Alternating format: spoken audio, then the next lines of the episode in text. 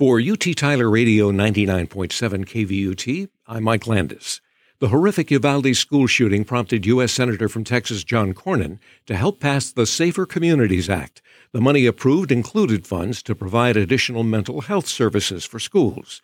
Just recently, more than $1.3 million of those funds were awarded to UT Tyler to help support the mental health needs of students in East Texas schools. UT Tyler Associate Professor of Counseling Erin West is a PhD and a co director of this project, and she's our guest today. Welcome. Thank you.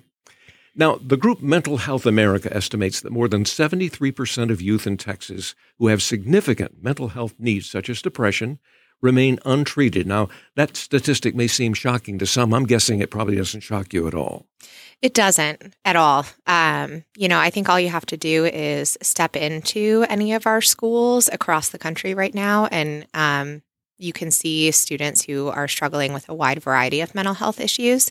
Um, and I think sometimes you you can notice it from talking to them and stuff, and other times they're very hidden. Um, but yeah, that statistic doesn't surprise me at all. Now, the investigation into the mass shooting at uh, Uvalde revealed that the teenage gunman was known to have mental health issues and had been reported to authorities a number of times before the incident. And while there weren't mass casualties, the same kind of story came out about the, the Richmond, Virginia situation where a six year old shot his teacher. He'd been reported for a number of incidents in the past, even the day that he shot the teacher. Is the mental health resource infrastructure failing, or does it even exist in a meaningful way in this country? Research suggests that it is actually a very low percentage of individuals who commit acts of mass violence that actually have a diagnosable mental health concern. Um, and so, you know, you can't um, diagnose someone with being angry. That's not a mental health diagnosis.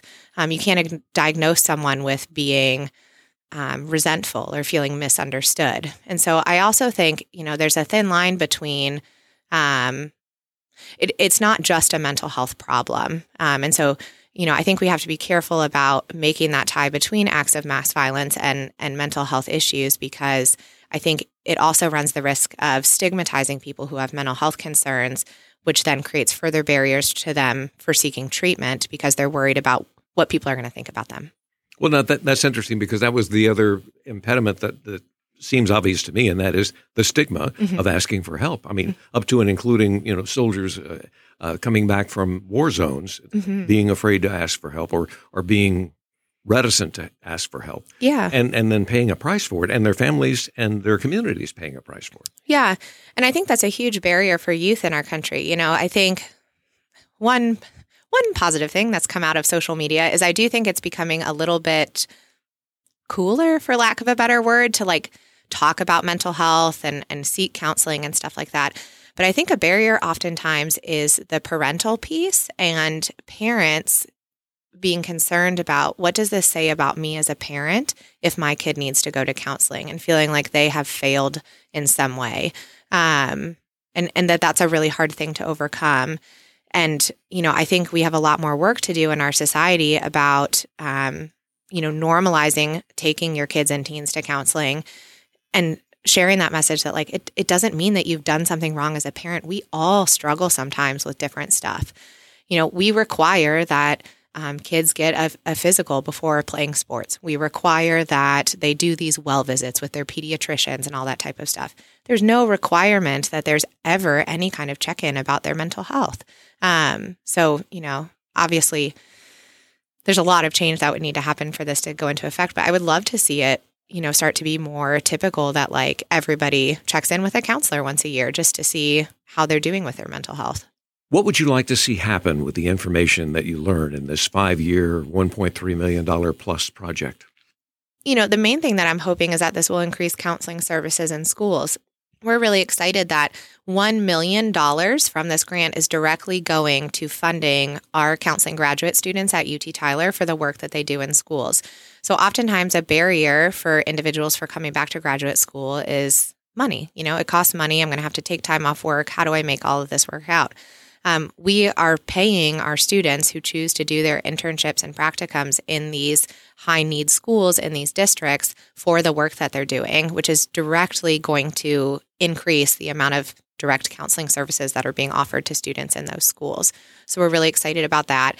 And then the other piece that we're really excited about, um, Dr. Citlali Molina and I, who's my my um, kind of partner in this project, um, is is the training that we're going to be able to offer to people who are already licensed and certified counselors in the schools and teachers and administrators as well, right? Because like um, counselors can do awesome work, but if teachers and administrators aren't aware of mental health needs of students and aren't invested or thinking that that matters, um, a counselor can only do so much. It takes the whole school to get on board to create a climate of mental wellness in a district. I'm, thinking about Richmond, where uh, school administrators were fired because they ignored the these warning signs that had come along. Mm-hmm. Mm-hmm. How, what's been the response from East Texas school districts once you you got this? Are they ready and willing to jump in there and help out? Yeah, I mean, I think they're really excited. So we're going to be partnering with three districts: um, Tyler ISD, Brownsboro ISD, and Winona ISD, and they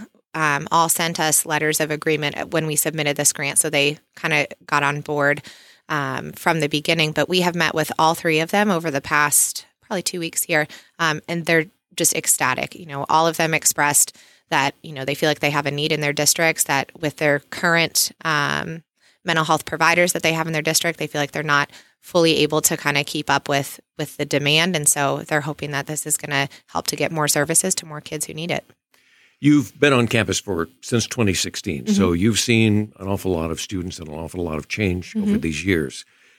Are you hopeful that things are going to get better?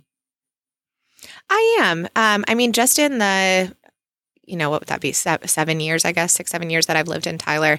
I feel like the amount of mental health services in this community has grown. Um, we've seen some areas closed, like the what was the behavioral health center, and then UT Behavioral Health closed um, which was really unfortunate because they were one of the only places that in this area that did intensive outpatient services with youth. Um, but we've seen private practices pop up. It's been really exciting to watch our alumni open a lot of those. So, kind of seeing our counseling students go out and make tangible impact in the community. Our schools have been hiring more counselors, which is exciting. Um, you know, I feel like there is just kind of more community awareness about the need for mental health services. We're seeing more funding going into that area. So yeah, I am hopeful. Um, you know, I think if there was something good to come out of the pandemic, I think it highlighted um, kind of this concern that was already going on. And so, um, you know, I'm hopeful that with just more community awareness and more access to resources, that people are going to be able to get more care that they need. Our guest has been UT Tyler Associate Professor of Counseling, Erin West. This conversation can be heard or shared by going to our website, kvut.org. I'm Mike Landis for UT Tyler Radio 99.7 KVUT.